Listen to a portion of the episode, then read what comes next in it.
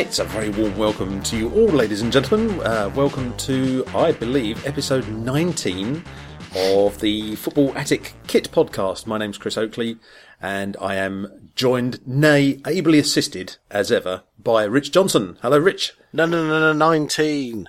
This is, this is Bruce Forsyth. This is, 19. What's higher than an 8? 19. Uh, 19. So, yeah, 19, which is also 10 plus 9. There's a little bit of maths for you there. Um, yes, hello, hello, Hello. hello. And if uh, and if our listeners can work out the reference of why you just said all that stuff, then they would have prize. Um, I think. Um, it's good to be back with you again once. Uh, well, uh, back with you once again, ladies and gentlemen. Back Um, once again with the a while. Renegade Master. Sorry. Oh, God. Let's give you one of We those do get these random, random '90s music references from Rich. If we can rely on him for nothing else, it's that. Yes. Um, as I was trying to say, um, it's been a while since we've been with you, and we can only apologise for that. Uh, as you may know, uh, if you can remember that far back enough, um, we did do a what you might call a traditional football attic podcast of yesteryear um, uh, a while back, and then we've sort of been away for about three or four weeks. Which may be inexcusable, but sadly, you know, that's what happens sometimes if you have busy lives like we do. So, uh, sorry we've been away, especially at the time of the year when, um, of course, lots of uh, teams, lots of clubs, certainly in Europe, are bringing out their new kits for next season. But if nothing else, what we're going to try and do is recap what's been going on. We're going to try and bring you completely up to date. And so there, therefore this podcast is going to be a kit news special. We are focusing on all the kit, well, not all the kits. Uh, we're, we're going to be basically telling you about the, the, the main kit releases that have been coming out over the last three or four weeks. So, um, that's what we've got in store for you. Uh, before we crack on with that, Rich, I, I trust you're well and ready to, to go. I am again. indeed, but I'd just like to point out, I'm not going to apologise for not recording one of these. Up your bum. If you didn't like the absence of it, turf poo. So there you go. Yeah, no, I, I'm not sure I really apologise, but I just feel obliged that It's people. a, it's a I'll be- platitude. We don't really care. You know, sod you all. if you don't like it, go make your own podcast about kits. Who's going to do that? Jay might, but it'll be rubbish and it'll not be as good as this one. You know, nah, I'm only kidding, Jay. Yours, is- yours is all right sometimes. You know, I think I think I never listened not to always, but it. What are the um, chances? The, the, the thing is, I'll be perfectly honest with you, and this is it's it's almost painful to say this, but not at any stage has anybody said when are you going to do another podcast. That shows the level we've reached. Not even that I'm- Dennis Hurley, and he's normally hassling us for like every two seconds after we finish recording the damn thing. You know, come on, Dennis. I know. you're slacking off, mate. Yeah, we've been we've been a little bit sort of put out by the fact that no one seems to care anymore. But um, you know, despite that, we're going to record another podcast anyway, whether you like it or not. Yeah. Um, anyway, um, now um, I suppose two main focuses during this podcast, and that is sort of British teams, uh, British clubs, and your foreign types. Um, uh, so we'll sort of probably deal with the, the UK teams first, and then we'll kind of look to the continent to see uh, what new kits have been coming out there. So, in no particular order, then starting off uh, with mostly sort of English teams, really. Um, a lot to, to recap on. Let's start off. We'll, we'll generally go in alphabetical order. I think is what we're going to, I suppose, do here. Brighton and Hove Albion. Congratulations, Seagulls fans everywhere. Um, you are going to be seeing your team playing in the Premier League next season, and uh, that's a wonderful thing. Well done. Um, now, Rich Brighton and Hove Albion brought out their new home kit back sort of middle of May, and they're keeping the blue and white stripes. They're with Nike still, but they seem to have now gone to what amounts to the vaporware template. But what I think is interesting about this is that where you've got these sort of royal blue stripes down the body of the shirt, the sleeves look slightly faded. And I think that's, if you look close up, that's because basically you've got these very thin, like incredibly thin blue and white lines, almost like no, no wider than a, a piece of thread, let's say. And so the effect is when you stand back a bit, it looks like slightly faded blue. Do you like it? Because I quite like the effect myself. I don't actually. I, I, I Yeah. no. I. See, I and I have said this before. I, I am actually a big fan of the vapor template. I don't care what everyone else says. Yes, it gets used all over the place, but I actually think it's a very good template. So I don't have much of an issue with it being used all over the place. It's like the Reading, uh, sorry, not the Reading one, the Puma one that was out probably about five years ago now. I think the one that had the little sort of one or two stripes on the shoulder, um, that just looked kind of quite retro. But it got used an awful lot, but in very many different guises. So, but I like Yeah. the vapor template, um, and I like the sleeves on it. Um, but I just think in this particular case, because the the stripes on the shirt are so dark. I, it just doesn't work for me. I, I don't like it, and I don't like particularly like the the addition of the gold um, color on it. I think if the sleeves were the same overall color, in other words, if they used a darker stripe so the effect was the same color, I think the gold would work. But I think it kind of just throws things a bit because suddenly you've got these black and not black and white, sorry, these dark blue and white stripes, and then you've got these sleeves which are a lighter blue, and then you've got this sort of yellowy gold for no apparent reason, and it just kind of it just doesn't work for me. Um, so mm, yeah, I wish they'd just put the, the sleeves in a darker blue. And I, I know that's not generally how the Vapor template works, and you usually have a different coloured sleeve. But I think Yeah. the problem is because they've gone for blue and blue, as opposed to because some usually with the Vaporware template, it's like kind of a different sort of colour. Um, but in this, because they've Yeah. used the same colour and therefore the effect is a lighter one, it's I, yeah, it doesn't work for me personally. Um, I'm sure I'd seen maybe last year someone, I don't know if it's someone like Porto or someone like that, wearing something like this, but the actual sleeves were the same colour as the stripes, the blue stripes. It was the same Right. shade of blue and both. But um, so in a way, I was surprised to see this. I think actually you make a good point about the, the use of sort of gold on the Nike logo and the and the sort of neck line trim. Um, not sure. I suppose sooner that than red or another colour. I don't know, bright, whatever. They used to have a bit of red on their shirt, didn't they? I think years ago, as I recall. Anyway, that is going back a, a way, but um, in general, not bad. And you know, you got your sponsor there, American Express, um, which sort of fits in okay, except of course it breaks up the stripes a bit. But that's, I'm afraid, that's just a one of those things these days with sponsor logos. It is always likely to break up striped shirts, so that's one thing uh, you have to expect, I suppose. Uh, in general, though, pretty good. So um, I look forward to seeing that, and indeed Brighton Hove Albion generally in the Premier League next season. One thing I would say actually is I think, and I, correct me if I'm wrong somewhere. I I am only guessing this from the all the newer sort of Premier League teams that I've seen.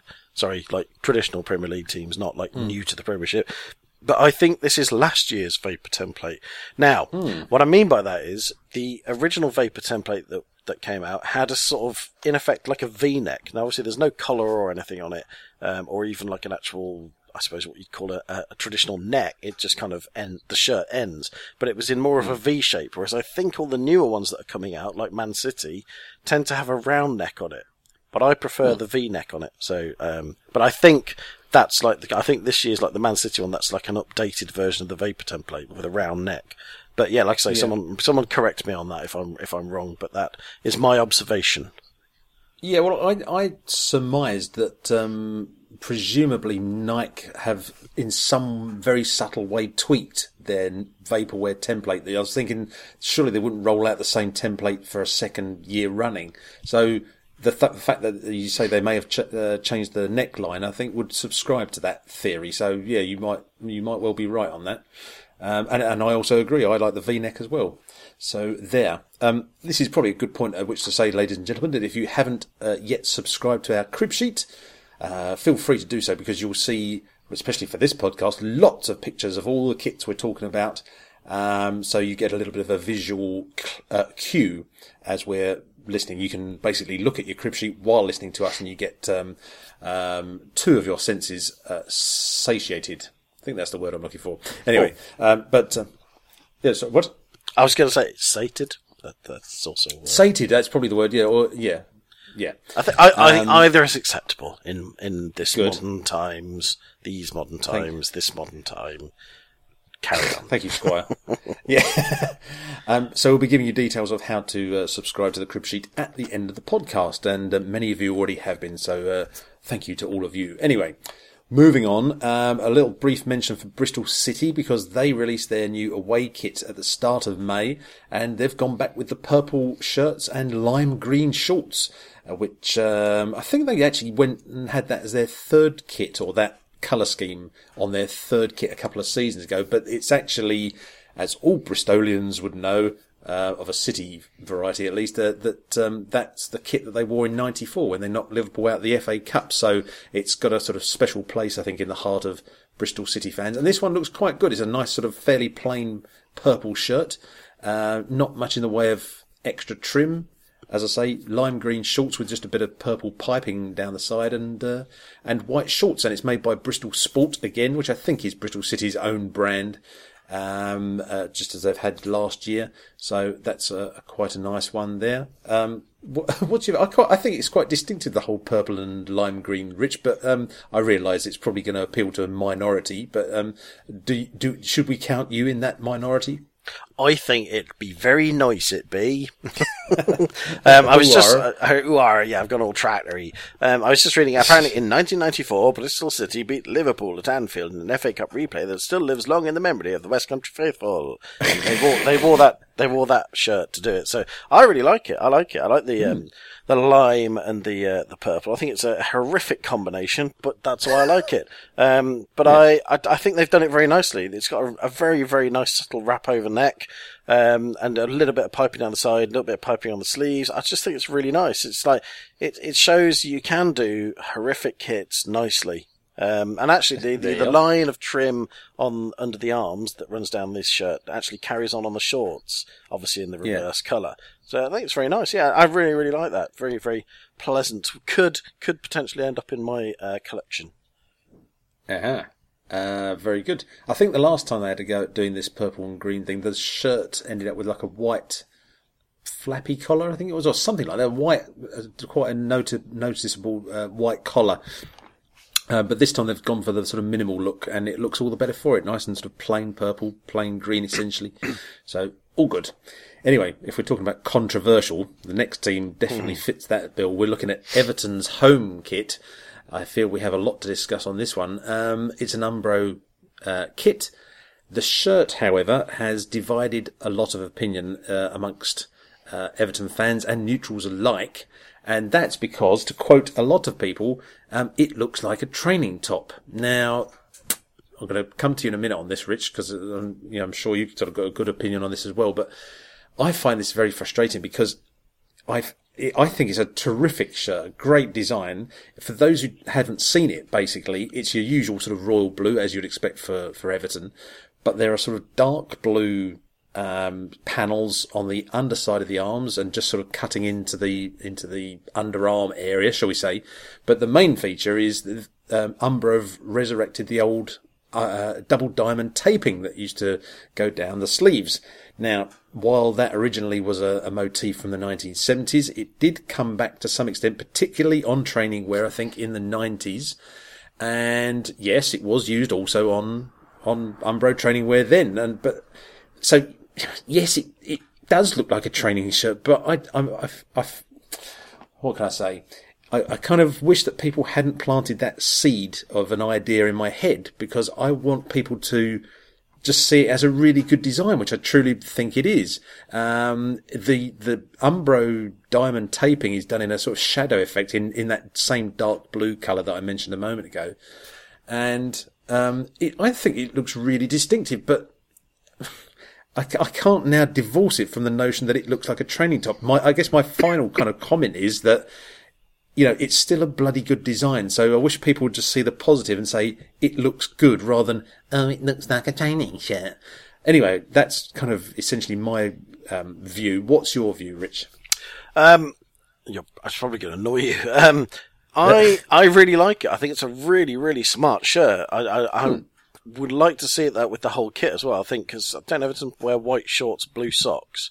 Um, I'm sure yeah, I think um, they do. Or do they wear white well, socks? ordinarily they have white socks. Um, oh, there you go. I think I'm sure recently they've had blue socks. But either either way, well. I think with next to the white shorts, it'll look really nice. I think it's a really really nice kit. I love the taping on it, and I do actually like the underarm panels. I think they had a, a nice mm. sort of touch of design.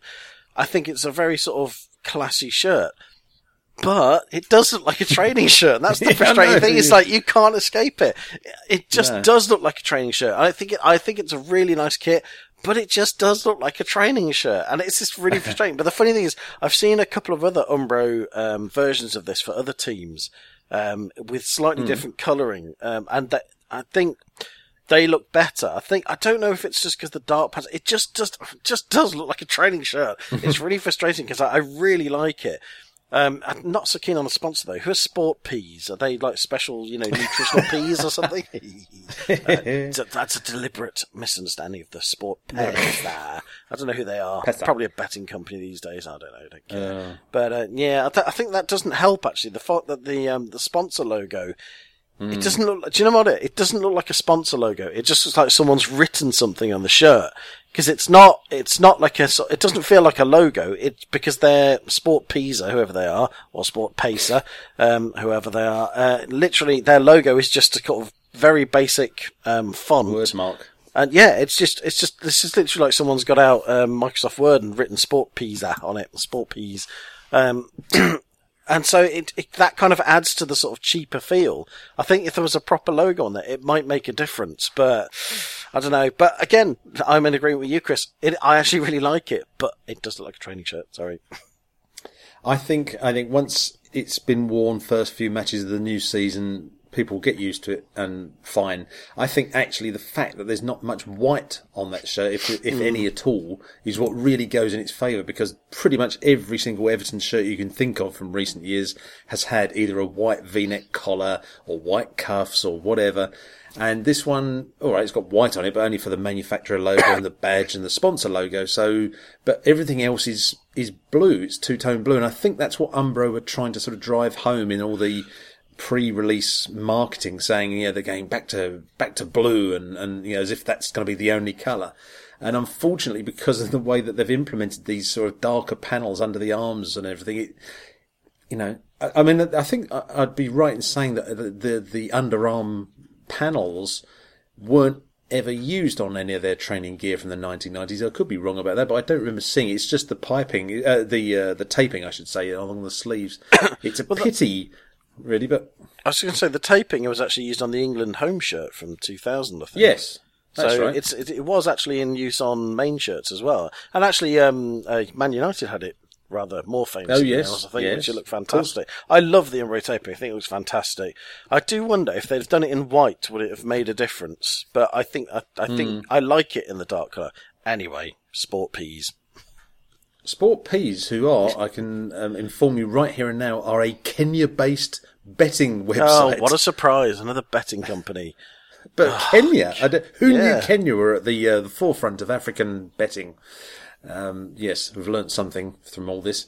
Uh, but they take over from uh, Chang Beer, I think I'm right in saying, uh, as the main sponsor there. So uh, changing times, as they say.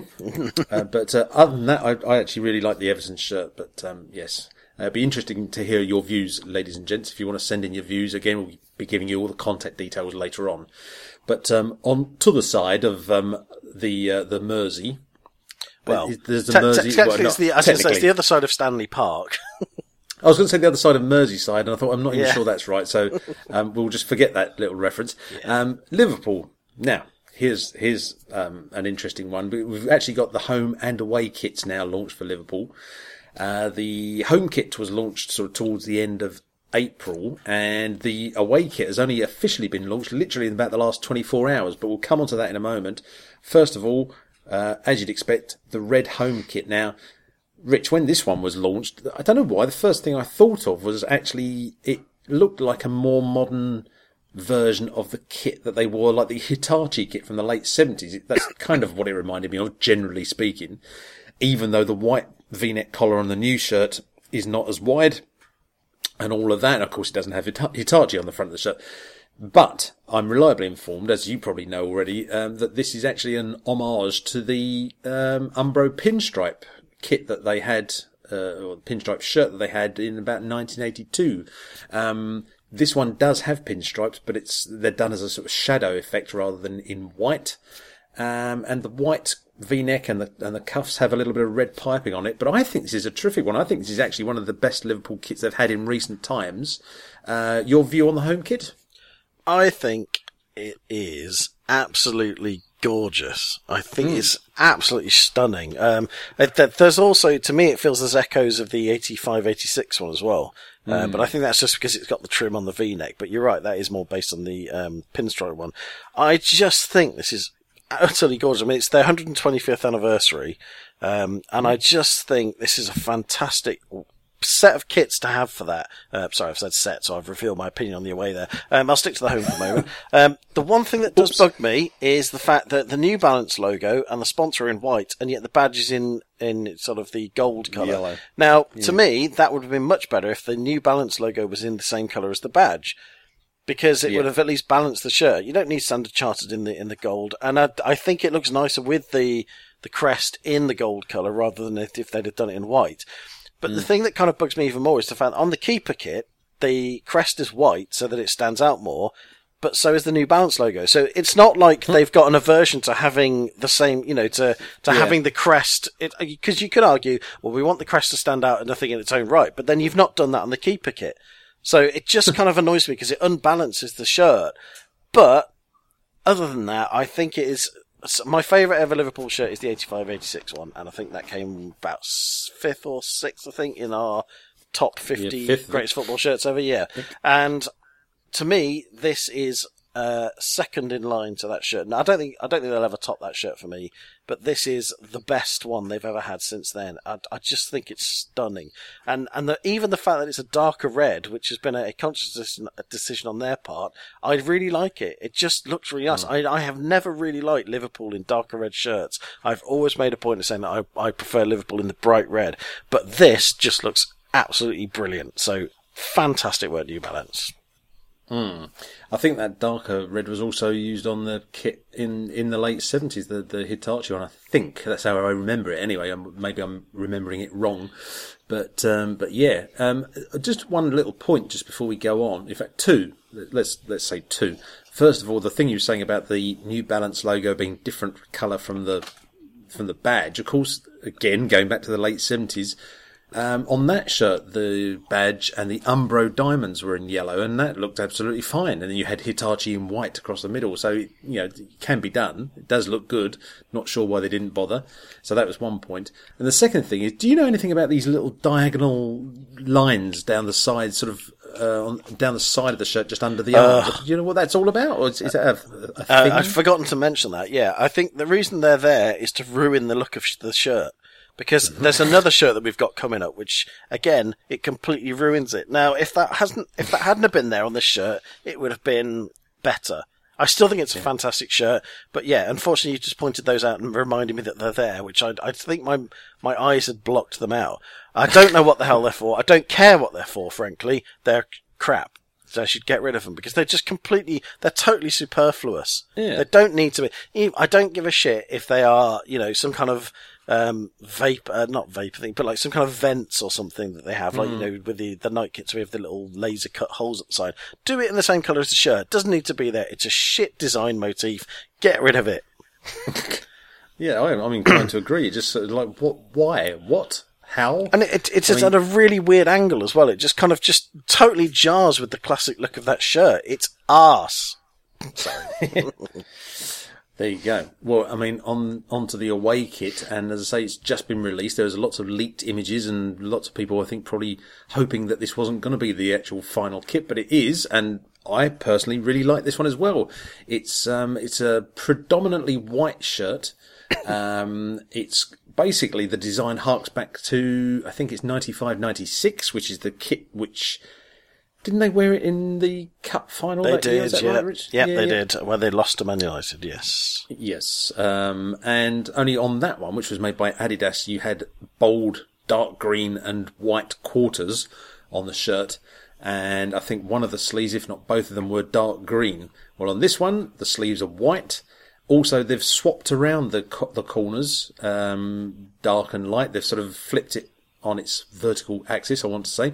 Um, but the main thing is that it's not bold, dark green quarters now on the shirt. They've sort of faded them by use of um, very thin lines, green and white alternating lines. Again, a bit like that thing I said about earlier on, the Brighton and Hove Albion sleeves. If you sort of stand back, the effect is that it looks a bit sort of faded. Um, looks really nice. Um, all the other detailing, um, the sides of the collar, uh, and all the other periphery sponsor logo, etc., on the shirt is in black. And the shorts, if they're not black, then they're very dark grey. And um, yeah, I think it looks terrific. Although, Rich, some people have pointed out there's this sort of this. This one will really um, annoy Austin Long, former guest on the show, because there's this uh, little white triangular sort of notch that they've integrated in just below the neck. Um, so they probably could have done without that. To be perfectly honest, I don't think sort of you know makes a complete mess of the shirt or anything, but uh, probably could have done without it. But anyway, what's your view on the away kit? You said, uh, I think we know, don't we? I was going to say I can't reveal that. Um, uh, well, Austin Long did actually mention that notch on the on the, uh, the the neck and said that you know he thinks it's superfluous, and I, I do kind of agree with him, but I think because of the style of neck they've gone for, which is like not a solid crew neck, um, mm. it kind of I think if they'd have taken it away, I don't know. I think it would have probably looked better without it, in all honesty. But I don't mind it being there. It kind of does unbalance it because obviously one half is white and the other half isn't, and therefore it means you've mm. got an extra bit of white on it. But I don't, I don't think it makes a massive impact on it. And I think this shirt is brilliant. And I hated mm. that 95, 96 shirt. I have, I have said several times on this podcast before, I think when it's come up that I absolutely despise that kit. Um, and I think I just really like this. I think it's very smart. I think it's, I think the fact that they've done it in the sort of lines add a li- adds a little bit of interest and also tones down the green on the shirt. I think I really didn't like that dark green, and this just kind of I, I really like it. I, am amazed yeah. that they caught with two Liverpool kits that I absolutely like. I mean, I've never been, hmm. you know, I've I've well made it known on this podcast that I've very rarely liked uh, Liverpool kits since the 85-86 one. Um, I think the Warrior one from a couple of years ago, uh, the first two Warrior kits were quite liked. Um, but other than that, you know, I haven't really liked any of them at all since 85, 86. um, and I just think these are two absolute crackers. And, and I, I, I'm not quite sure why people are hating so much on the away kit. Mm. It's because I think it's, uh, apart from the fact it's, you know, it is actually delving from their past. I, maybe people aren't so keen on the fact that they've gone for a very classic, from the kind of 70s, 80s for the home and then maybe haven't followed the same tradition for the away. But I don't know. I, I really like it. And I think, you know, I, yeah, I, I just, yeah, I like it. And, and bizarrely enough, on this one, the sponsor logo, um, manufacturer's logo and the crest are all in black. So again, hmm. why unbalance it on the home shirt? But they, and actually, uh, the little stupid little twiggy bits that stick in from the side on this one, thankfully, don't seem to play too much of a part in it. Um, but they still shouldn't mm. be there. Silly, silly Liverpool. Yeah. Um, I don't know what you think about the collar because it, it, looks it's in black and it looks to me a bit like they're wearing a big shoehorn around the back of their neck. Um, I quite like it actually. a, a shoehorn? Uh, sorry, a horseshoe, I should say. Not a shoehorn. Duh. Horseshoe, I should say. It looks like a black horseshoe around the back of the neck. Um, I wouldn't say it's the best. It's not the worst neckline ever, but it's uh, know, it could be a little bit better. That's the only slightly negative thing about it, really. But um, but not a major criticism by any means. Um, shoehorn. Um, anyway, I think compared to some of the away kits that um, Liverpool have had in recent years, these ridiculously leery sort of fluorescent colours, yellowy greens and all sorts, pink and I don't know whatever else they had. I just think this is a really nice classic look, fresh. It's white, so it's very visible on the pitch, and with the black and bits of green on the socks as well. I just think it's a it's a really nicely executed kit. That one, like the home kit. So there. Indeed, I agree. Um, less exciting, one could argue, is the Man City home kit.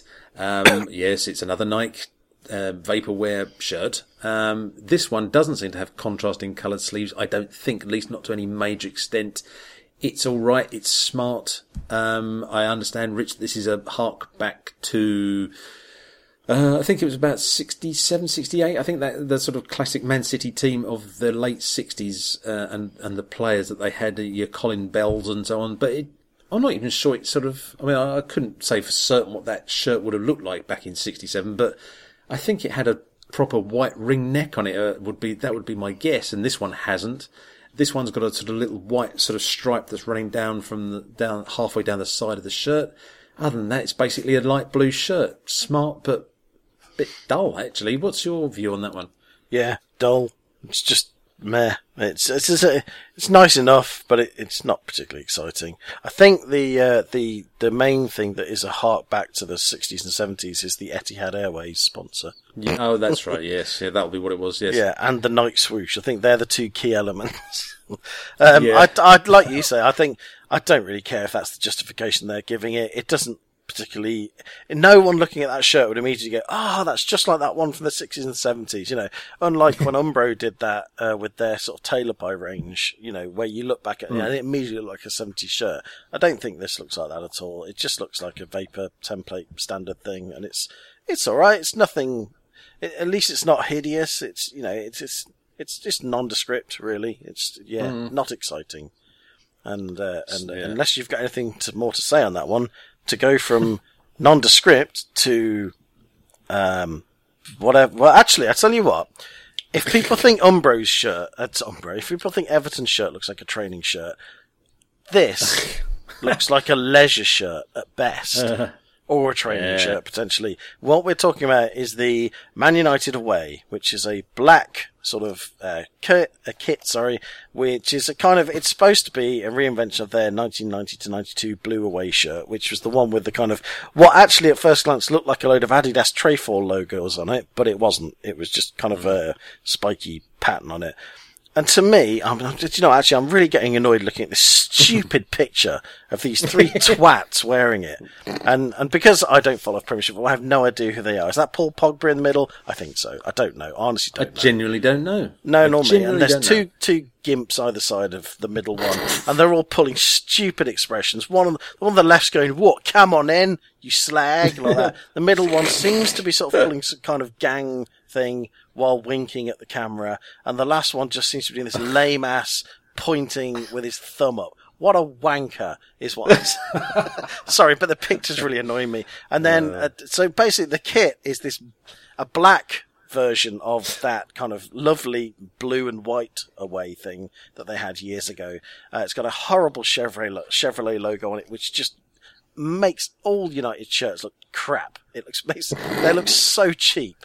And then it's got um, sort of um, monochrome um, like Adidas and Adidas logos and the crest, and it's a it's just crap in my opinion. It, I, I get why they've done it, and I'm sure people are going to be excited about it. But to me, it looks no better than like this. Looks more like training wear than uh, Everton's does. So I Yeah. don't like it personally. I should because looking at it, it has all the ingredients of something I would like, but I just I don't like. I suppose what it is is I don't like the fact that it's so obvious an aping attempt, but I think it's done badly. I think that's what it is. It's just like I don't have an issue with people, you know, taking ideas from previous kits because a lot of people do that. You know, that that Liverpool one, for example. But this, I just think has been done poorly. And if I see any of these three twats pulling these poses anywhere near me, I shall be giving them a piece of my mind. Um, it's interesting actually talking about all these kind of old designs because I remember when I was on the um, designfootball.com podcast with Jay, uh, maybe start of last season or something like that, and I think Jay sort of said, "Well, you know, what trends do you see sort of being prominent?" And I sort of said, "Well, there seems to be a lot of dipping into various eras of the past to try and dredge out, um, you know, retro ideas." And then last season, it, there seemed to be a movement away from that, and now it seems to be they're going back to, like, you know, like Man United have gone with uh, their sort of early '90s. Um, you know, this, this motif that they had, this, uh, not a shadow pattern, like a, it was blue and white pattern from the 1990-92 away shirt. And Liverpool kind of gone back to the early 80s and it's, everyone's kind of going back into their kind of, you know, photo albums again. And it's, well, what can we try this time? And it's, if it's done, I think the Liverpool one's done with a real class. This Man United away kit in this kind of, I don't know what you call it, battleship grey maybe or something. Um, let's put it this way. Back in 1990-92, when they were wearing the blue and white version, if you'd have said to me, what other colours would you like to sort of see this done as, just to sort of see whether they, whether the design works in, in certain colours? If someone had said to me, do you want to see this in, like, different shades of grey, like dark grey, I'd have sort of thought, oh yeah, that could work. But it, it, yeah, I'm afraid it does. It, uh, you're quite right. I think it does look a bit sort of training kit. Um, it doesn't look disastrous in my view. It's just, um, uh, I think it would have looked better in another, um, if, if, if they'd have tried to do another blue version, like an, a 2017-18 blue version, that would have worked. And I mean, you know, Man United were in the Europa League final the other night and they were wearing blue and they looked terrific in blue. And I think in some ways, if you had to ask me what, what colour do you think Man United should standardise on for an away kit, I would go, I think, for either white or blue. Um, this grey one, slightly underwhelming, I'm afraid. Um, the shirt, the shorts rather, are slightly darker, uh, slightly darker tone of grey. And I think, am I right in saying there's a kind of like a stripe panel, like a wide stripe going along the sleeves as well? Uh, can't see it too clearly on the picture that we've included on the crib sheet, but um, yeah, it's it's okay. I, I think I'd like to see it in action. As, as uh, uh, I've said before, it's it's kind of a good litmus test, really, just actually seeing it being worn on the pitch and, and how it looks. So we'll leave it at that, I think, for that one. Um, next, Newcastle United. Now, we, I think on the last podcast we did, which I think was around about um, Easter time, mumble mumble. Um, I think we had the first leaked image of this, and we were one, one, weren't quite sure whether this was actually going to be the final kit. It pretty much did turn out to be the final kit, but we didn't have a sponsor logo in the middle at the time. But I think at the time, Rich, I said something like it's got an element of sort of ice hockey referee about it. But then, if you're wearing black and white stripes, it's probably going to a lot of the time anyway. But it's something about the width of the stripes and the. It's it's a nice smart shirt. I'll say that it's quite a nice one. Um, but the sponsor logo, which is a company called Fun88, who I think are another Asian betting company, it's in bright blue and it. Mm, yeah.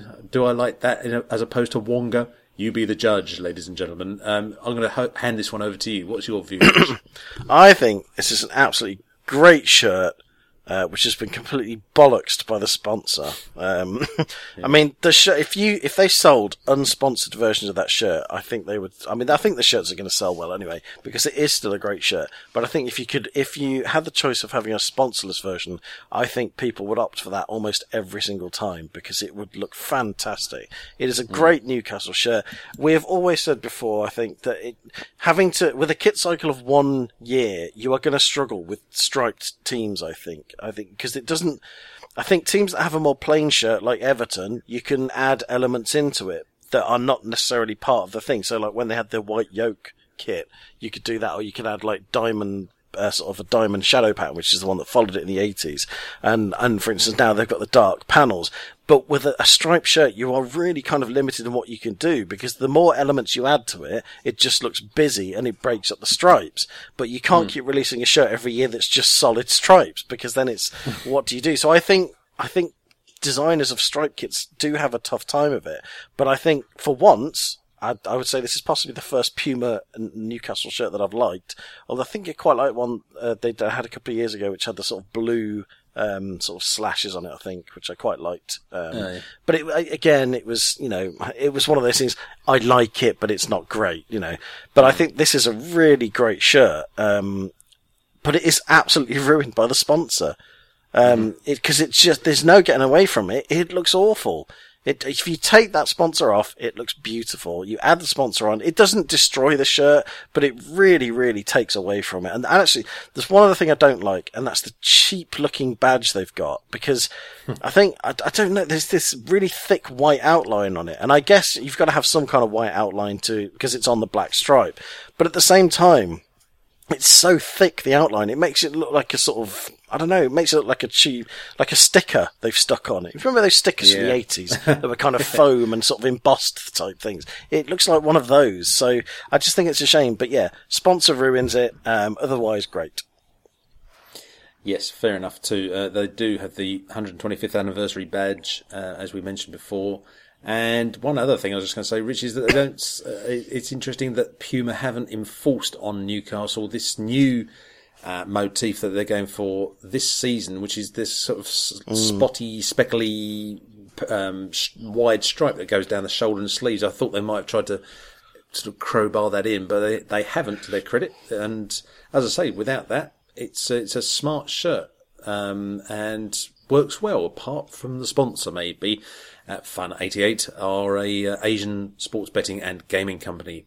Um, yes, you probably could have guessed that Anyway, um, so that's Newcastle United. Stoke City, home and away. Now, this one came out in early May. It's been around for a few weeks now. Now, this is quite an interesting one, I think, Rich, because Macron, to my mind, produce a lot of sort of neat but fairly ho hum looking kits in my personal view. And then every once in a while, they suddenly kind of, you know, over, overdose on, on the pills and they suddenly throw in something on someone's kit that's not quite sort of in keeping with what you'd expect. And they've done that on the Stoke City home shirt for next season, insofar as, uh, you've got your red and white stripes as normal, but they've gone for this red, white and blue, um, crossover collar, which is very reminiscent to my mind of the Le Coq Sportif kits from the from like the early to mid seventies that used to see on teams like uh, Saint Etienne and so on, and even on the France home kit itself uh, back in the early seventies. Like, where did blue come from for Stoke City? That's what I want to know. And just to sort of ram home that particular point, the away shirt is blue, but it's got this odd white and red band that goes across the upper part of the shirt, which is sort of gradiated lines going from white down to red, with a different collar style, just a plain white sort of small flappy collar. Um, that, where did that one come from, Rich? I mean, the, the two shirts that have got this slightly random element about them. Uh, I don't honestly know. Um, I don't know where the blue hints come from on the on the home shirt.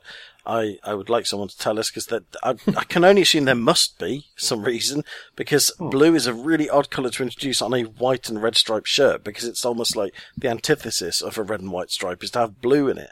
So yeah. then I can only assume there is a reason. However, whatever the reason, I really like it. I think that's a really nice collar. And it just looks odd, the fact that it is, um, with the blue. If there's a reason for it, fair enough. If there isn't a reason, they've just done it for a design. I think it might have looked better in uh, red and red on white stripes. So it's like yes, yeah. instead of having the blue, white, red, just have red, white, red. I think that would have been equally nice. But I really like it. I think it's a really nice tip, and it's actually it's got it on the um, on the sleeves, like in a little yeah. sort of flash of it. So I, I, think it's really nice, and I think the actual shirt itself is very nice. They've kept the stripes nice and plain and simple, um, and they've kept them down the sleeves as well. So they, they, it's just a very sort of nice shirt with a nice little touch to it. I think it's a really nice kit. And okay, the Bet365 logo, obviously it's another betting company, boo, but it's nicely done enough. You know, it's in kind of, it's a horrible logo itself because it looks like a child of four did it in a nice big bold font.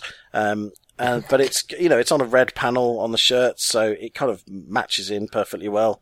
Um, yeah, quite a nice shirt. The, the away is an odd beast, isn't it? um, not a massive fan of that. I think it's, uh, it kind of looks like one they knocked out in five minutes. I'm not also a great fan of the monochrome badge on it. Now, I've yeah. said before, I don't always mind, uh, monochrome, sorry, mono color. I suppose. It's not monochrome, is it? Uh, it's not black mm. and white. Um, so I don't mind single color badges. Um, but it just doesn't seem to work for me on this one because it's on a, a red and white background. So I think if they'd have done that in red and white, the normal Stoke City crest, I think it would have worked better. So, mm. Mm, yeah, not so keen on the away, but the, I really do like the home one. Yeah, I, the um, the away kit. I was for a long time. I wasn't quite sure what what I felt about it, whether I liked it or not. And I think, unfortunately, I've probably come down on the side of not fond, I'm afraid. Um, it does look a bit sort of knocked out a bit hastily, has to be said. Um, the home kit with the blue, uh, red, white and blue sort of, um, uh, trim, shall we say, along the wrap over collar and so on. I'm thinking, see, going back to the mid to late 70s and also at other periods occasionally between then and now, um, Stoke City have often had a bit of black trim on the collars and stuff. And I think it would have actually would have looked quite nice as red, white, and black rather than red, white, and blue. But I mean, I'm sure uh, Macron are not the first, um, won't be the last manufacturer to sort of try and just do something a bit different in this way. So full marks for trying something. I even think that if it were given long enough to kind of really, um, if it were used often enough in the in the coming years, that it could become a really sort of intrinsic thing. I mean, obviously, I'm not a Stoke City fan, so I might be saying this out of turn, but I just think it's a sort of little detail, bit of blue striping here and there down, you know, on the collar and everything. That I think fans could get used to it and sort of embrace it as an, an integral part of their identity. But Um, I must admit, I'm sorry to see the back of last year's away kit, which was a lovely all pale blue kit, which had echoes going back to the, the late 70s as well. And with a, I think it was like a granddad collar on it. And I thought that looked really nice. Um, not sure the away kit this time has got that same sense of finesse, unfortunately, but, um, I'd say one out of two there for Macron for Stoke City. So I'm just looking through, for one thing, historical football kits, um, Hmm. at Stoke's previous kits. And from what I can see, there's none up until now that have had blue trim on it. However, the crest has blue on it. Ever since they've had this Ah, new crest, okay. uh, which they have had, according to this, since look at 2001. The outline is in blue, so I can I can only assume that's where they've taken the blue hint from. In which Hmm. Yeah. case, fine. I really like it. Really like it. Yeah, that must be where it's come from, I think. So, fair enough. We'll see how that goes down. I have no idea what, what fans think of that. Um, you know, with some of the other teams like Liverpool and Everton, or sorry, with Everton rather, uh, particularly, um, yeah, the reaction's been quite strong, but no idea. So, if you support Stoke City, tell us what you think. We'd be interested Yeah. to get a get a, a gauge on what you think there. Indeed, it would. Now, my team, West Ham United, they've gone with a new away kit, which is looks predominantly black uh, with a sort of neon sky blue sort of bit of trim, very minimalist look. Um, last year, I think we had a white home, uh, sorry, a white away shirt with pale blue shorts. I think I got that right. And West Ham do sort of flip between three colours for their away kit. It's either white and pale blue, or it's all pale blue, or it's black. And now we've got black. And I really like this. I do like the, actually the, the, the shade of sort of neon sky blue. Um, used very minimally in a way, just a little um, thin stripe really along the shoulders on the Umbro badge and the West Ham badge. That's about it. The Betway, yes, another sports sponsor, uh, betting sponsor, um, is in white, and it doesn't detract too much from the kit. Actually, I think it's nicely executed, and an interesting one. Maybe not, you know, all that riveting from a detail point of view, but what detail there is, I think looks all right. What do you think, Rich? Uh, I have to agree. Actually, uh, it's it's not offensive. It's it's not a particularly stunning kit, but I do like the kind of dark kit with the sort of neon on it. I think that's a really nice touch, and I, they're very much playing on that in the publicity shots, aren't they? It's you know very much kind of like here's a nightclub and it's very dark in here. We're going to shine that UV light everywhere. Um, I was just sitting here looking at it and thinking, I wonder what it would have looked like with the Umbro taping down the sleeves. And actually, I don't think it would have worked. I think it would have No. made it too busy. I think they've done the right thing um, and kept it simple. I, and and I was also thinking, would it look better if the Betway logo was in the same neon? But I don't think it would because then it it, it would kind of then distract detract from the the the crest itself. Um, so yeah, I- I- it's nice. It's like I say, I'm I'm always very wary with black shirts because they have a tendency to sometimes be quite lazy. But I think it's actually quite nice. Like I say, it's it's not offensive. It's not a groundbreaking kit or anything, but it's actually it's it's smart. I would say, quite nice. I agree. I agree indeed. Um, now, I was going to say, we, well, I was going to say, we go from smart to mm, not the the antithesis of simple design. I would say uh, we have Yeovil Town now. yes. That I've seen a bit of a, a. This was on Football Kits the World Over the Facebook group the other day, and that was sparking quite a bit of debate. Um, That- yes, that's with- kind of why I included it for that very reason. really. yeah, exactly. Well, I would I would say that uh, mostly I'd say it's probably about 60-40 in terms of people who don't like it to people who do like it. I like it. Um, Yeah, me too. Uh, but there was quite a lot of people that just went yuck. I think that was their kind of gut reaction to it. Um, so what we have is a, oh my god, this is to be luck. fun to describe. I should have let you describe this, shouldn't I? So it's, it is a, uh, okay, I'll start with the sleeves. One sleeve is green and one sleeve is white. uh, over to you, Chris. No. Good start. um, and then basically it's, uh, white and green horizontal stripes or hoops for, you know, if assuming, let's just call them frigging hoops. I don't care whether they go on the back or not. They're called hoops. That's what we're saying. So white and, uh, green hoops. But there's a sort of starting with the um, starting at the neckline. There's a, a sort of chunk of green in the stripe that gets ever smaller in a diagonal line. Oh, that's really hard to describe. Get the crib sheet. You'll see what it's like. uh, it looks Yeah. like a sort of pacer, uh, a mint pacer from the 80s. Remember them kids? Peter Kay. Um, uh, where it's kind of gone wonky. Oh, it's really hard to describe. See if you could describe it better than I'm mashing it up there. Well, all I would say is it's first of all, it, reminds me a bit of some of the wacky designs that were around in the early '90s, um, where especially for change kits, you'd see a lot of um, sort of way out wacky designs. In some ways, if you um, make the leap of imagination, it looks a bit like you're looking down a staircase of white steps, and the shadow is is done in green. However, the as Rich was trying to say, and I'm not surprised he had difficulty, um, the amount of green on the right hand side gets increases as you go from the bottom of the shirt up to the top, and it sort of slopes in towards the middle of the shirt as it gets to the neckline at the top. That I tell you, if if I then if you hadn't seen this picture and you had to draw what you think it looks like going by Rich and mine's description, it would look nothing like it. I'm telling you that right now. I think you'd get a you'd get a, picture that was more close to the Yorkshire Ripper than you would to any kind of kit. Um, but I think, I mean, it's it's a, I think it's a very 90s design, and I th- and that's why I like it. And um, that's a Sondico kit. Um, uh, Sondico are sort of getting a foothold really in a sort of League One and League Two sort of level. There's a few of their kits around. I, I really like it, but it's I can see why not. You know, traditionalists, let's say, may not approve. Um, but there you go. Um, so that's the Yeovil Town. We just thought we'd include that because it's an interesting one. Even Oh, if you yes. don't like it. We've got one more English team to go through, uh, which is slightly Yes. out of order in our crib sheet. I apologise. Um, which is Luton Town. Um, so they've released their their they've got three kits, I think, home, away, and third. I'm just going to look at the home for the time being. Um, It's a Puma shirt, um, and it's predominantly. Oh no, hang on. This was is that, oh, is that the home? No, that can't be right. That's not the home. Is it? Hang on. Have they gone back to white again? I'm confused myself now. Sorry. Hang on a sec. Yeah, the home one is orange. I apologise. I've copied the uh, the away version. Oh no, that's not even the away. It's the what- third. Oh, it's the third strip.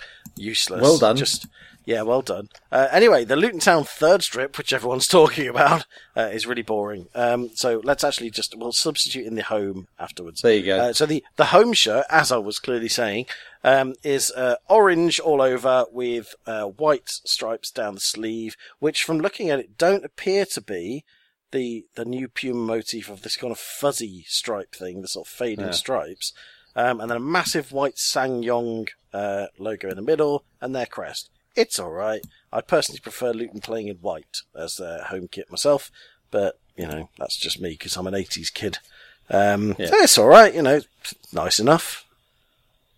Hmm, I like it. I'm, I don't mind the the orange and blue. I think works quite well.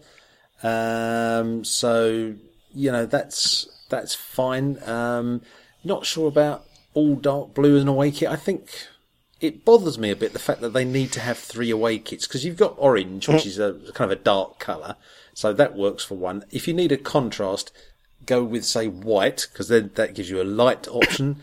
it's a bit like with West Ham what they do sometimes. I say they they you've got this claret and blue for the home kit, which is fundamentally dark. And then they bring out either a black or a navy blue kit, and you kind of go, hmm, "It's not a contrast." But yeah, I mean, such as it is, West Ham's one looks all right, so it just proves that it can be done well.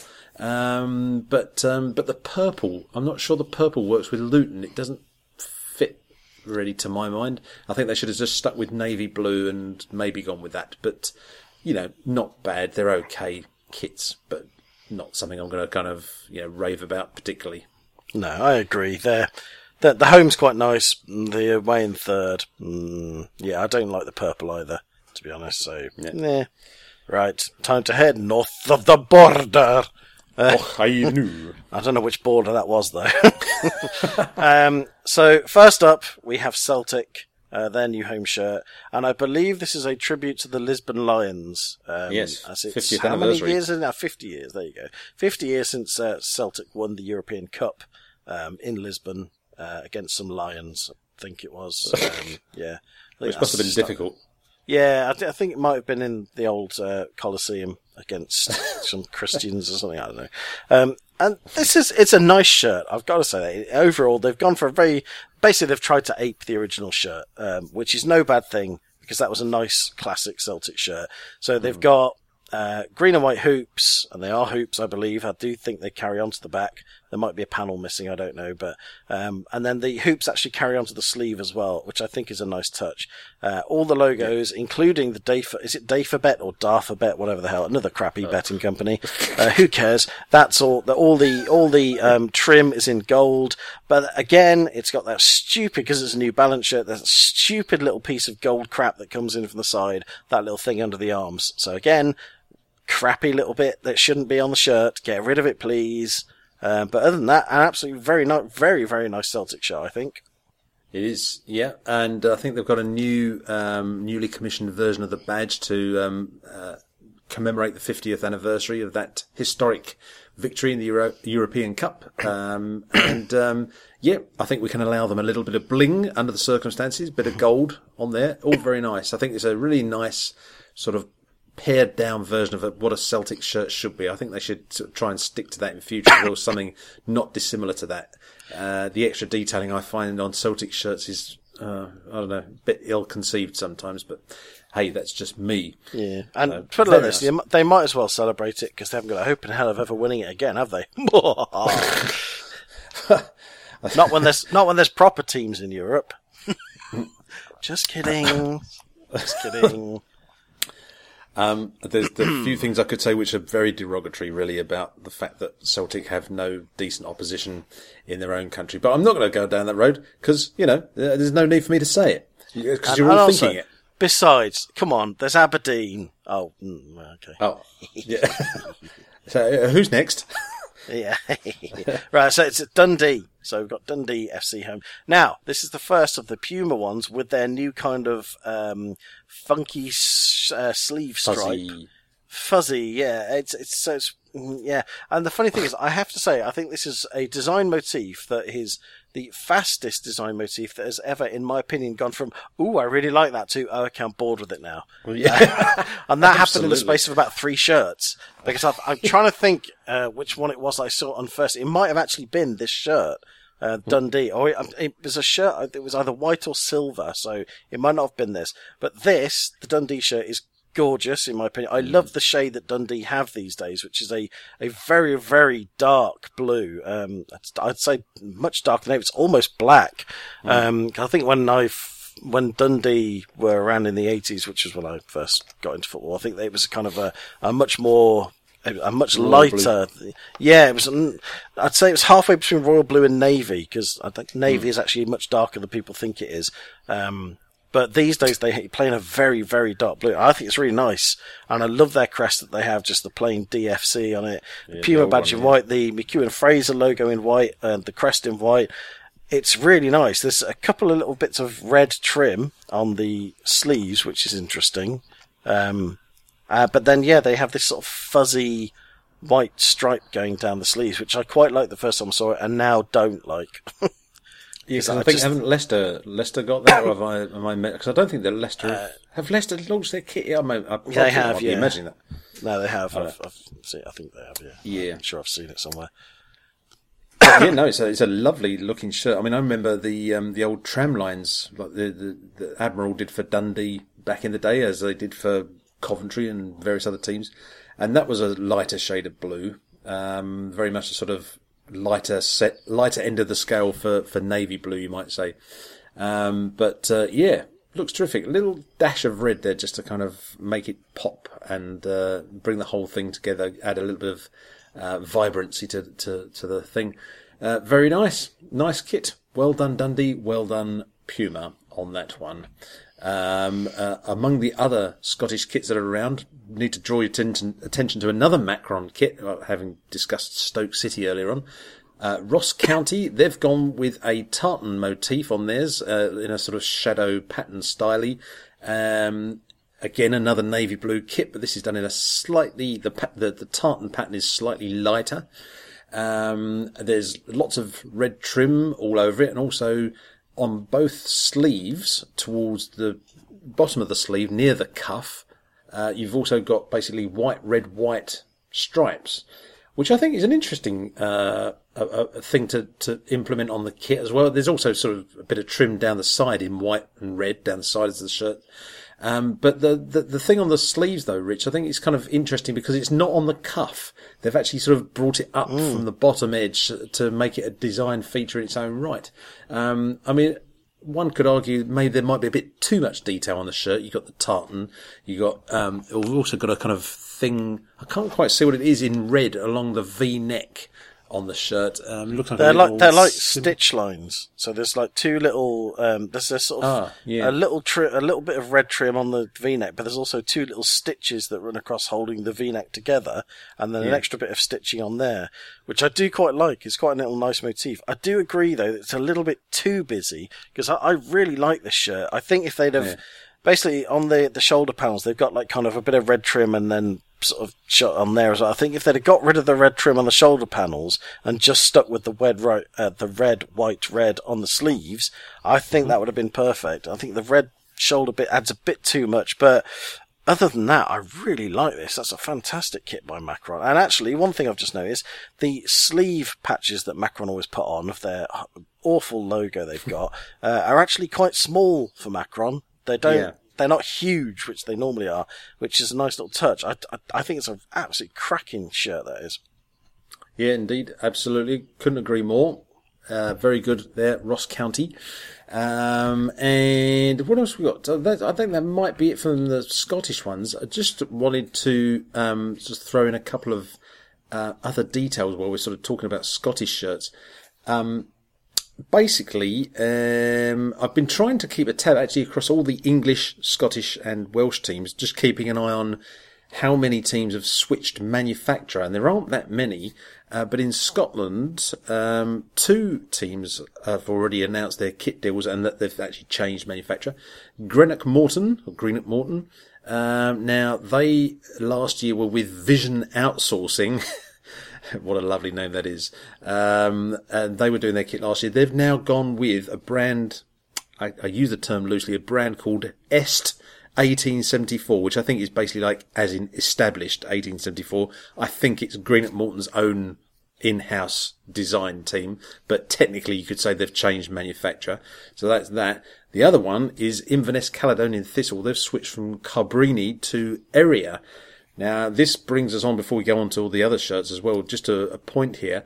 I think, Rich, I, I'm starting to sense that Carbrini are starting to ship out of the uh, the football kit scene in England and Scotland because not only are Inverness Caledonian Thistle um, ditching Carbrini, but also in England, Crewe Alexandra, they, they've switched from Carbrini to the Thai company FBT that uh, that uh, did Doncaster's kit last year, and uh, Walsall have have got rid of Carbrini as well. They've gone with Erreà, so I'm wondering if we are starting to see the end of days for Carbrini on the English scene.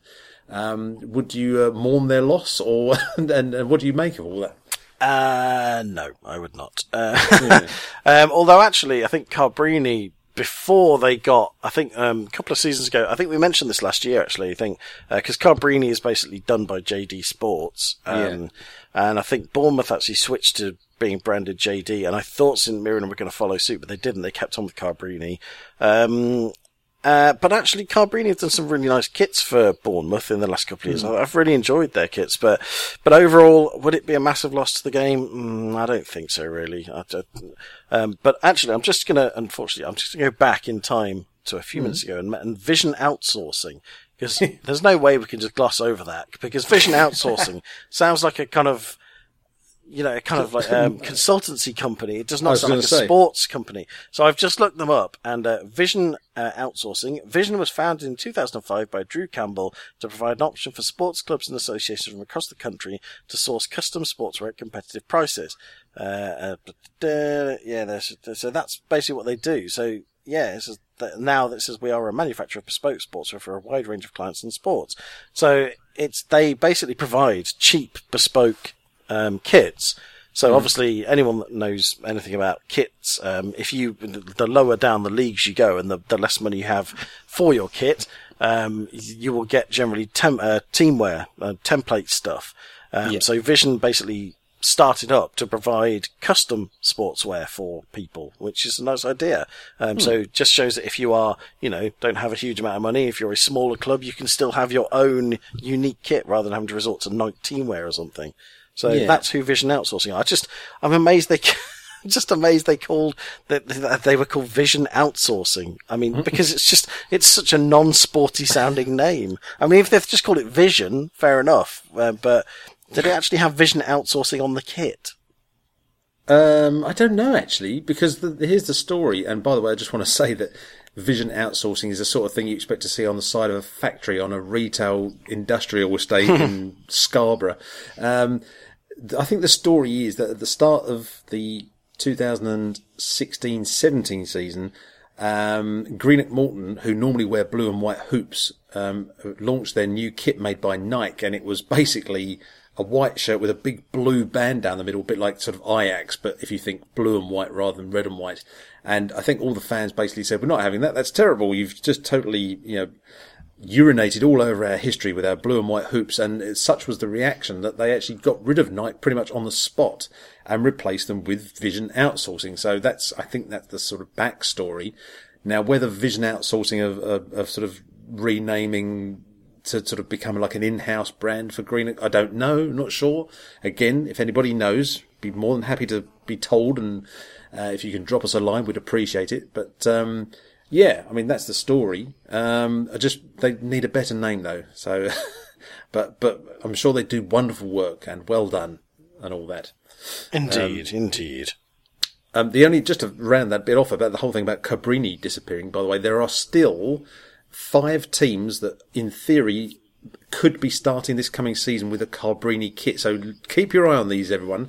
Uh, Morecambe, Notts County, Scunthorpe, Stevenage, and St Mirren.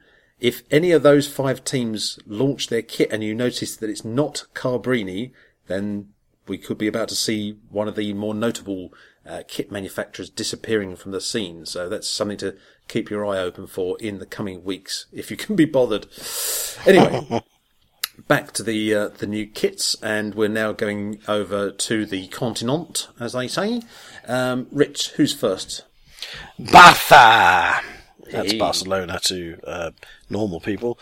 Um, uh, this is made by Nike. It's the new Vapor template by the look of it. Actually, one thing I've noticed actually is on the on the new Vapor template, and I don't know if it's just a player shirt thing, but the sleeves don't seem to have that stripy pattern anymore. They just have a sort of um, a sort of half Airtex type effect.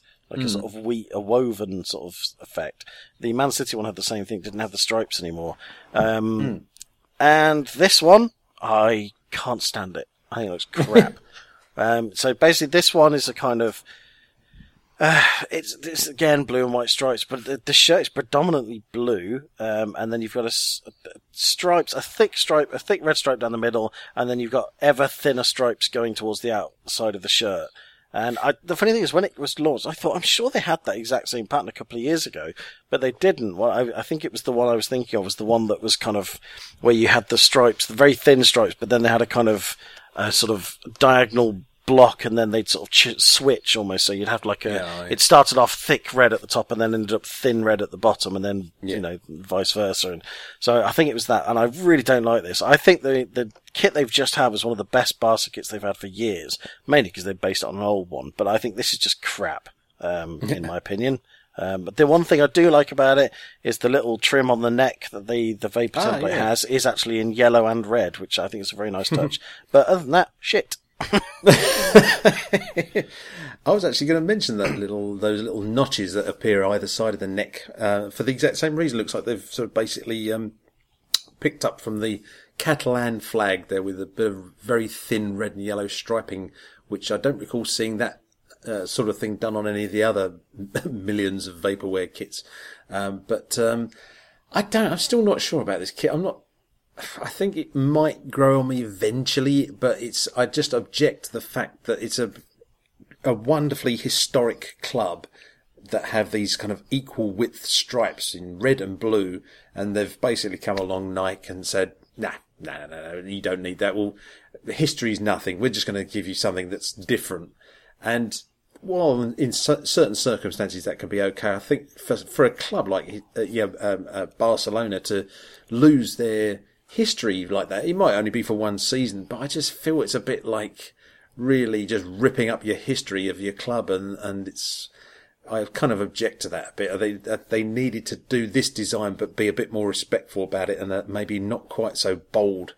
Um, and yet, like I say, probably by the end of the season, it will be second nature to me, and I probably would have got used to it. Whether I'll be strongly in favour of it by the end of the coming season remains to be seen. Anyway, from Spain on to Italy, and Sampdoria's kit has been launched for the coming season. It's by Joma, and it's very much in the classic sort of Sampdoria style, really. I mean, um, not an enormous amount to, to go on, really, other than they've kept the traditional sort of white, red, black horizontal stripes across the middle with the shield badge in the middle. Uh, you've also got your main Sampdoria badge on the sleeve, on the left-hand sleeve, at least on the players out, the outfield players' shirts. And you've got that strange Joma J logo as well on the shoulders. And um, a sort of collar style which is difficult to describe, so I'm going to ask Rich to do it. Cheers for that. Yeah, um, it's basically a, a, very small, a sort of neat actual collar, and then the neck comes down to a, a sort of point. Uh, yeah, thanks, Chris. Yeah. um, so the two bits come down from from the, the the side, and then they sort of meet in the middle. But then there's a bit of material behind it. Look at the crib sheet and yeah. see how here's a competition. See how you would describe it. Uh, the In no prize, the prize is that you get to feel more superior to Chris and myself. yeah, and that's surely as uh, valuable as any prize you'll get anywhere, probably. Oh, of uh, course, yeah. Um, as for the shirt itself, I think it's an absolute beauty. Um, mm. And I think I love the fact that the uh, crest is on the sleeve. I still haven't managed to find out why that is. Um, mm. I'm trying to think. Is it uh, Gavin Haig who is a, a Sampdoria fan? I'm sure it's Gavin. I'm, I'm sure not sure.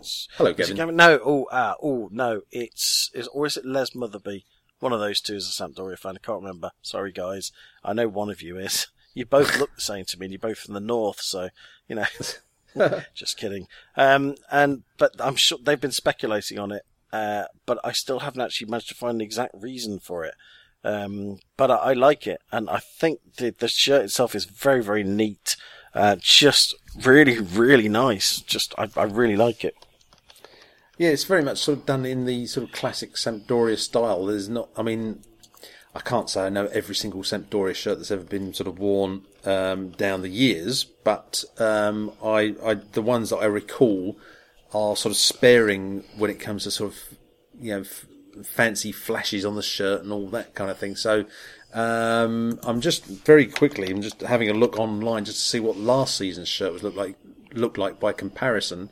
And um, if this picture that I'm looking at now is correct, um, the only sort of real difference is that Joma incorporated a bit of uh, red, white, blue, and black trim around the n- bottom of the V-neck and also on the cuffs. But essentially, uh, the badge was there on the breast rather than on a sleeve.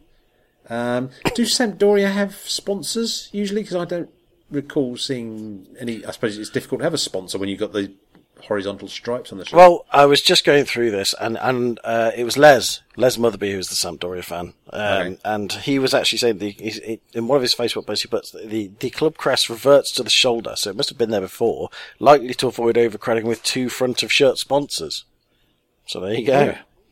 Well, I suppose so. Yes, no, fair enough. All good. Thank you, Les, for that update Indeed. that we've just stolen for our own purposes.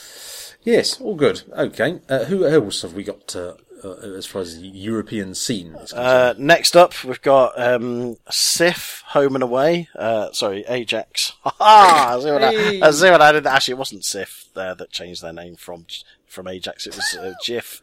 So that joke's completely ruined. But you know what I meant, so that's funny. It's, uh, uh, oil of Ole, isn't it? yeah. oil of Yule. Aha. Um, you mean uh, Starburst, Opal Fruits? What's that all about? eh? Spangles, the 80s. Uh, right. Good. Ajax, home and away kits we're going to look at now. Uh, the Ajax home is a very, very sort of uh, simple affair from Adidas, where it's literally a white crew neck, uh, the the red panel down the middle, and then uh, red cuffs. That's it. It's very, very minimalistic, which a lot of people seem to be really liking. I kind of, I don't know. Actually, I'm very torn because I think before we started talking about this, I was slating it and saying it's just boring. But actually, the more I'm looking at it, the more I can. I'm starting to see why other people really like it because it's mm. there's literally no superfluous trim on it whatsoever. And I actually I'm starting to really like it. I, I still don't. I'm still not a massive fan of Ajax shirts. Full stop. I think they're, you know, it's just, to me, it's a design that doesn't do anything for me. So I think that's probably it. I think if you're an Ajax fan, I can see why you would really like this. I think it's a, it's a very good job done from Adidas, but it still really doesn't do a huge amount for me. So sorry. Um, it looks like they've, the Adidas have kept the um, three stripes down the side of the shirt, but they've done them in a like a pale grey, so that you don't sort of see them quite so clearly. Which I think is a nice yeah. touch, actually. Yeah, I hadn't noticed that. That is a very nice touch because I think if they'd have done that in the red, it would have then added more superfluous trim to it. Ooh, yes. Nice spot, Chris. Yeah. Ooh, Thanks. mm, like in the shirt Evermore. It's very. Um, it looks like a, a healthy nod towards sort of the Le Coq Sportif era, early seventies um, Ajax in in that with that crew neck and everything. It's nice and simple. No no fancy flashes or anything. It's all good. However, the away shirt different proposition entirely. Um, we have here a sort of uh, dark blue or navy blue. Um, I don't know what you call it. Uh, It's it's is it rag rolling the sort of artistic Yeah, uh, method? It's yeah, like a kind of, thing? it's like the, it's like a marble sort of effect, I guess, as well. Yeah. Sort of. Looks like basically. Let, let me just for all you um, artistic um, philistines out there, let me just see if I can explain the technique here. So basically, what you do is you get a piece piece of cloth, uh, you sort of scrunch it up, and then you dab it in some you know navy blue paint, and then you dab it all over the shirt, and then you do the same again with some slightly lighter blue colour, and then you do it again. And um, yeah, basically therein you have uh, the design cue for many a painted interior wall in the UK throughout the 1990s, really. I mean, but not in navy blue. Um, that uh, that's the kind of technique we're looking. It's all looking at. It's got red uh, Adidas three stripes on the shoulders, not the sleeves, just the top of the shoulders. Uh, you've got a round neck once again in navy blue, but also uh, Austin Long's favourite motif, the triangular notch uh, just below the neckline. Um, and the sleeves, interestingly, and I think the sides of the shirt are navy blue, but the cuffs on the shirt are in that kind of speckled, uh, what do you call it? Sort of like mottled sort of pattern. Marble, Uh, yeah. marbled is the word I'm looking for, exactly, yes.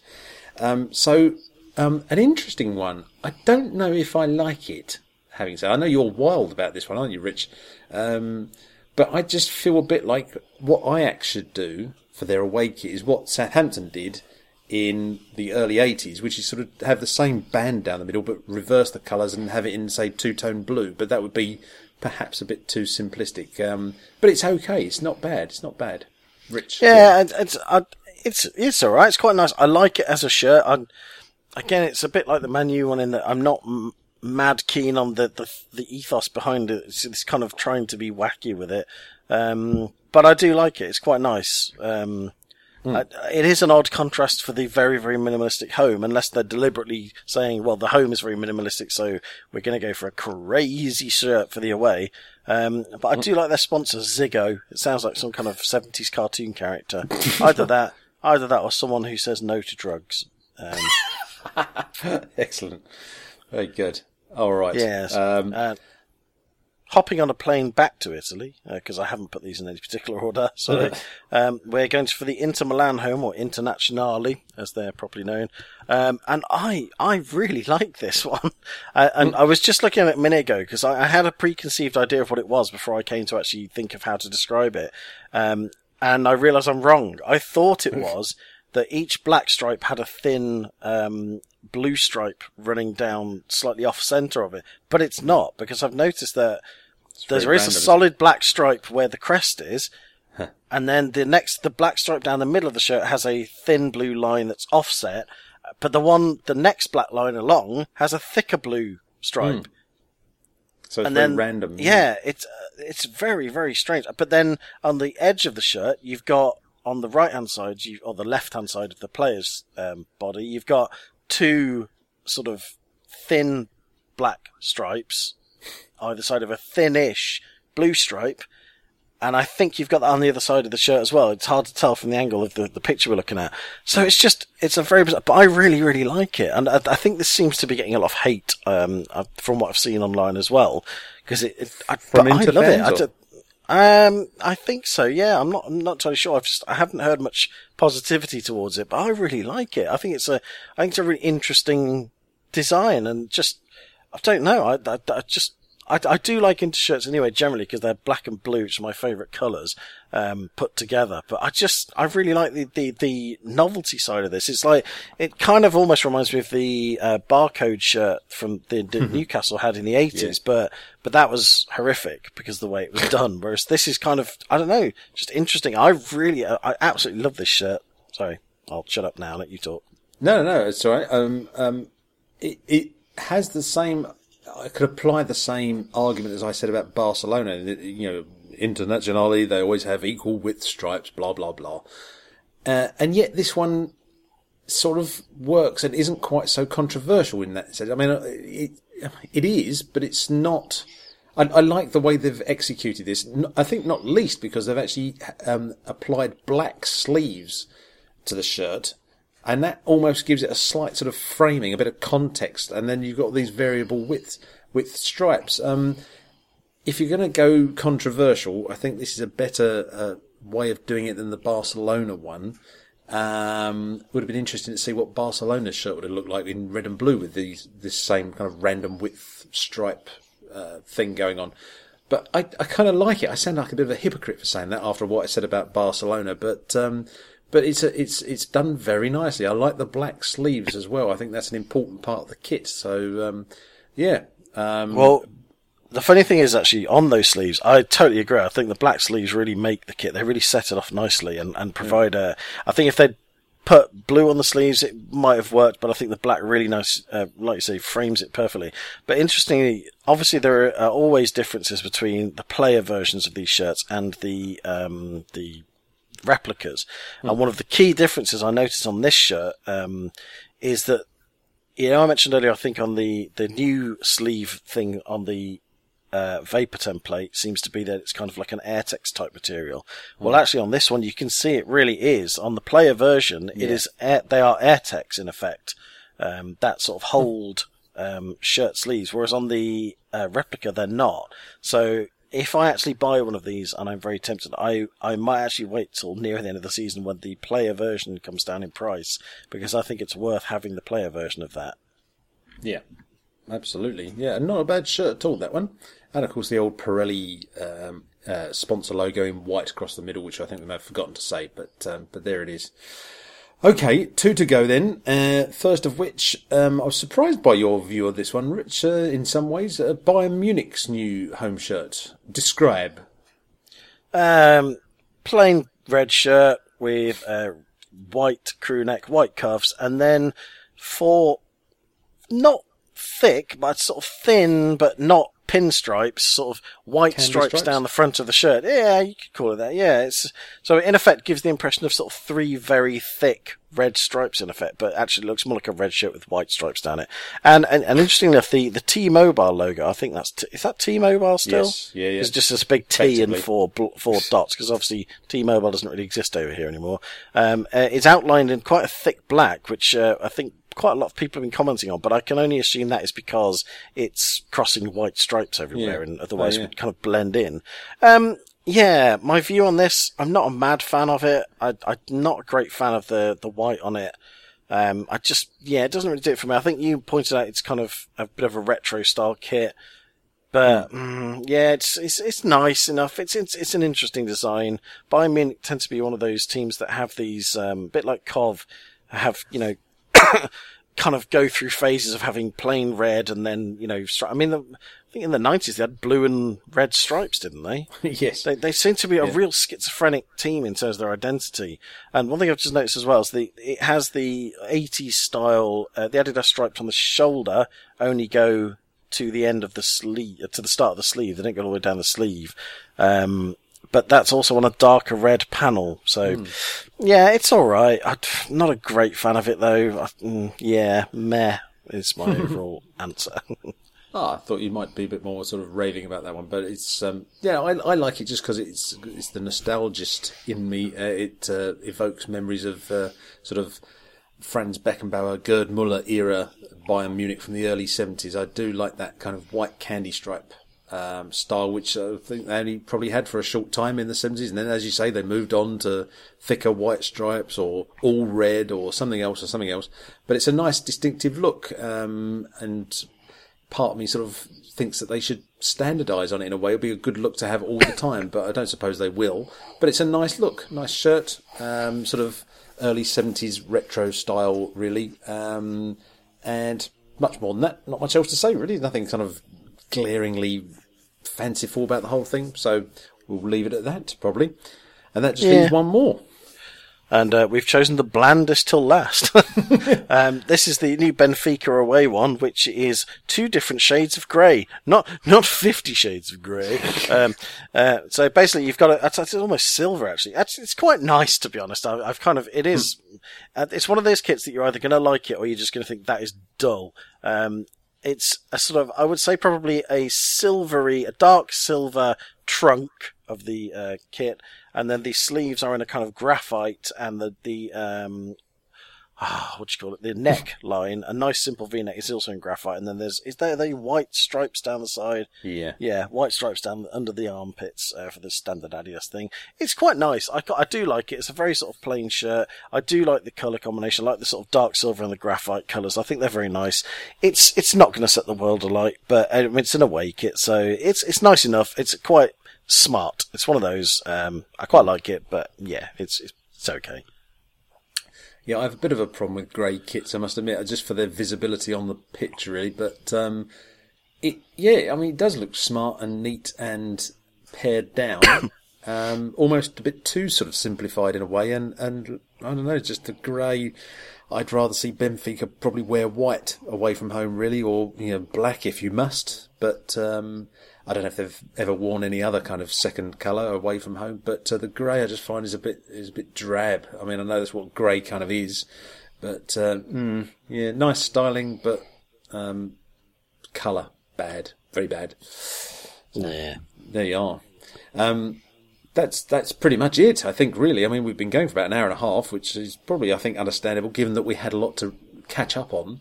Um, but needless to say, obviously, if you've got any views about any of the shirts that we've mentioned, uh, listeners, then get in touch with us. We'll be giving you the details in a moment. Um, but um, but you can consider yourself up to date now. If anyone's, by the way, going to say, "Oh, what do you think about the new Southampton kits?" Uh, I think they're only leaks at the moment. Uh, we're going to hold fire because we Yep. do want to talk about those. But if if the leaks, leaked images are what the real kit's going to look like, I think we're in for some fireworks. I think it's going to be. Good Oh, yeah. But let's let's keep our powder dry on that one. uh, anyway, there we go. So there's your roundup. Now then, kit off. I've I've asked Rich delicately if he would mind if from this point onwards we have no more kit off vote, ladies and gentlemen. I'm sorry, I'm sorry. I'm, you know, I can you know hear people weeping literally, uh, you know, in in in in their pairs across the world, um, sort of saying why no more kit off vote. Um, the reason I think we sort of want to maybe drop the kit off vote. It's it's been good. It's been fun. Don't get us wrong. Uh, but it's it's an extra layer of work that we have to do uh, in putting together the podcasts and the crib sheet and everything else and everything else. We have to set up the poll, get the images, and blah blah blah blah. It's we're we're just trying to sort of streamline operations here. So um, unless any of you have got a very convincing and very strong uh, argument to make, um, we're not going to be doing the kit off vote anymore. Uh, so sorry about that, um, but uh, we do we do have to give you the result from our last one, which was a month ago, because I don't think we ever did tell you who won that one. do apologise.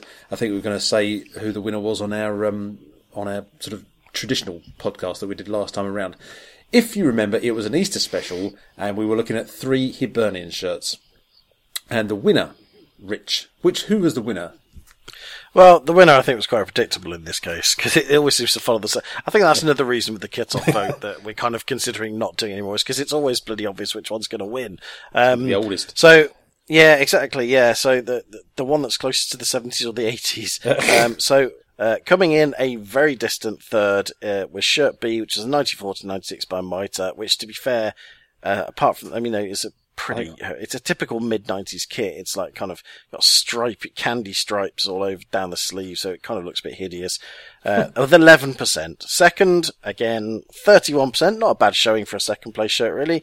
Uh, the Le Coq Sportif from 2000 to 2001. Quite a nice shirt, actually. Sort of plain, uh, sort of white uh, sleeves and white collar, and then just plain green, the rest of it. But the winner by country mile with 58% was, predictably, the 85 to 86 one made by Umbro, which is the one with a nice sort of wrap over neck, and the main feature being the big white band across the middle of it, which I, th- it was quite a sort of an Umbro feature at the time, I think. Mm. Although I think teams like Watford and Dundee had a, the sort of split band, whereas this is just a, a straight plain white band all the way across the middle. So yeah, again, kind of obvious. I think we I think we all knew which one was going to win that one. so yeah. Yes. Absolutely. We had 149 votes, so thank you to everybody that took part in that. Um, and I have to say, um, the amount of effort it took me to keep voting for shirt B to get it up to just 11% was just too much to bear. Um, I was probably one of the few people that actually liked that one above, above the other ones, but, uh, yeah, you go. You can't win them all. But, uh, anyway, yes, thank you very much indeed, all of you for taking part in that. And like I say, if any of you really are desperate for us to hang on to the kit vote, we'll get in touch. We will consider all arguments, but we're making no promises at this stage. But, uh, there we are. Anyway, uh, that's about all. Um, Rich, any? Um, I know you've been buying lots of shirts and things recently. Tell us about one uh, or two of them. Uh, oh God, I have been buying ton of shirts recently. Um, um, basically because I've, I've been sort of got one eye on, on my volume three, which I, again, I've mentioned I've swore I'd never do, but I've now decided to do. So I'm, what I'm trying to do with volume three is focusing more on sort of obscure or kind of limited edition or kind of just downright bizarre kits. So I'm trying, I've, I've been buying up a swathe of things like that. So I've got the new Hulk kit that got released recently, uh, by, I think it was Atletico Astorga, which is a Spanish team. I don't know if I pronounced that correctly. Probably not. Probably um, not. They they've released a kit. I think it was to wear in the playoffs, which is basically um, if you remember the muscle kit that um, I think it was CD Palencia had. Mm-hmm. Um, it's that which was made by Kappa. Well, this is also made by Kappa, and it, it, looks a bit similar in that it's muscly, but it's basically it's a green kit with purple shorts, meant to look like the, the Incredible Hulk. Um, so I've ordered that from the club. That should be arriving very soon. Um, I've bought several uh, Cologne Carnival shirts, or the uh, Fastelovend, I think is the uh, actual the way it's called over there, because they're quite cool. Uh, just general sort of wacky shirts. Um, I also put a poll up on Twitter to ask people whether they'd prefer the Volume 3 to be as an ebook form, which would be a lot cheaper, um, probably be about 10 quid or something, um, and potentially easier to update and add more kits over time, or a hardback. And so far, with 57 votes, 81% have gone for a hardback. So hmm. that kind of put that idea. I still might do an ebook version of it, which what I might do is if I can do it properly, what I'd like to do is if you buy the hardback, you get the ebook version free anyway, just because sometimes it's nice to mm. look at things on your tablet or whatever. Um, but yeah, so it looks like I'm going to have to do the hardback, which does present, present a problem because I don't actually have any known method yet of producing that, so I'm still looking into it. But I, I am not rushing this. I am, I'm not aiming to get it out anytime soon. I want to do this nicely. I've also been looking at ways of photographing the kit's a bit better this time because I, I, want to improve again on the last one. So that's my main focus at the moment is pretty much everything on volume three, which involves spending far too much money on really odd looking kits. So, yeah. I told you democracy doesn't work. Don't ask the readers what sort of format they want. They'll give you the yeah, wrong quite. answer. Yeah, quite. Well, I've noticed that out of 57 votes, 81% said it. So that's what, about, at least about 45 people. so if I don't get 45 orders for a hardback, I'm yeah. coming after you. oh, yeah. Better believe it as well. Yes. Although, although yes. if I do get 45 orders for a hardback, I'm, I'm kind of up shit creek, really. So anyway, yeah, we'll see. More, more, watch this space, as they say. I, I, suppose it's reassuring that people were still very traditional in their they want a hardback book. Uh, there's nothing yes. wrong with that, I suppose, really. And and also, I do very much appreciate everyone that voted because it's it's nice to sort of get the feedback. And if I think if three people have voted, I've been quite a bit disheartened. But the fact that actually 57 people have voted, I very much appreciate that. Thank you. Yes, very good, excellent. Um, now then, um, on my side of things, um, if anyone's been waiting for the new um, sort of Kit Bliss update on the website because I've been trying to give a do a slight revamp on that site, Um, I've been trying to deal with that um, and get it all done, but um, uh, as I sort of alluded to at the start of the podcast, we've both been very busy over the last few weeks. Uh, but I think, hopefully, at the time of recording this, in the next few days, you might see the new, slightly tweaked, slightly improved version of Kitbliss appearing. Um, and at that point, I can then start illustrating kits again, which I haven't done for ages, but uh, I've just had so much on my plate for the last few weeks. Um, so that's going on. But in connection with uh, Kitbliss, um, I have been, um, I've set up a uh, Google shared document, which I'm calling the kit list, and basically, it's my way of keeping tabs on which teams have released their new kits for the 2017-2018 season. And what I thought I'd do is every time a team releases their new kit, I'll add the details onto the spreadsheet. So if you're in any way interested in um, maybe any changes, like I mentioned earlier on with Carbrini and you know teams switching manufacturers, feel free to access and have a look at the spreadsheet. It's getting updated on a virtually daily basis, as you can appreciate, because new kits being launched all the time. So what I'll do is I'll add a link into the uh, crib sheet. So all you do is click on that, and you can just see how things are panning out. You, have got all the details there for the teams in England, Scotland, and Wales and um, it's all on there. Basically, that's uh, just an open document that anybody can look at. So that's just a little thing that's connected with Kitbliss. And um, other than that, I think on BeyondTheLastMan.com, um, Craig over there uh, recently published a set of Lost Champions uh, designs, kit designs that I did a while back for Republic of Ireland teams that were once champions of the Republic of Ireland, but have long since disappeared. So, uh, beyondthelastman.com. Again, I'll try and add a link into the crib sheet, and then you'll be able to have a look at that as well if you haven't seen it already. But that's all my news. Um, anything else, Rich, before we go? Nope. Alrighty, well, in that case, before we go, just leaves me to give you uh, all our contact details. Um, you can drop us an email to admin at thefootballattic.com. Uh, we're on twitter.com forward slash football attic and facebook.com forward slash the football attic. And of course, the website where you can download our podcast, www.thefootballattic.com. Uh, you can also download the podcast via iTunes as well. Uh, so basically, that's all the information you need. The only other thing to mention, as we always do, is that we are keen supporters of uh, mental health charities around the world. Um, so, uh, for for instance, Mind UK uh, but basically, if you're able to make a small donation to a mental health charity of your choice, wherever you are in the world, uh, we'd love you to do that because it just basically helps support a cause that uh, Rich and I are both uh, firmly behind. So um, any help you can provide, financial or otherwise, will be much appreciated. So there's our little um, public information announcement.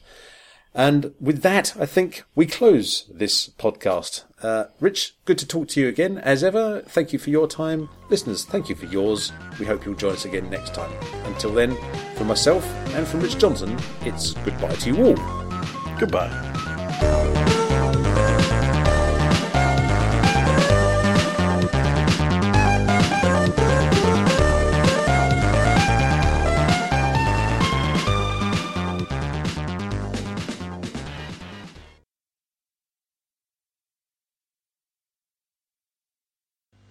Step ahead with a pace mint. Enjoy the taste of his chewy spearmint. Be surprised by his stripes of peppermint. Step ahead with a pace of peppermint.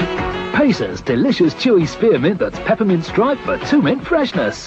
Be surprised by his stripes of peppermint. Step ahead with a pace of peppermint. Peppermint striped for two mint freshness.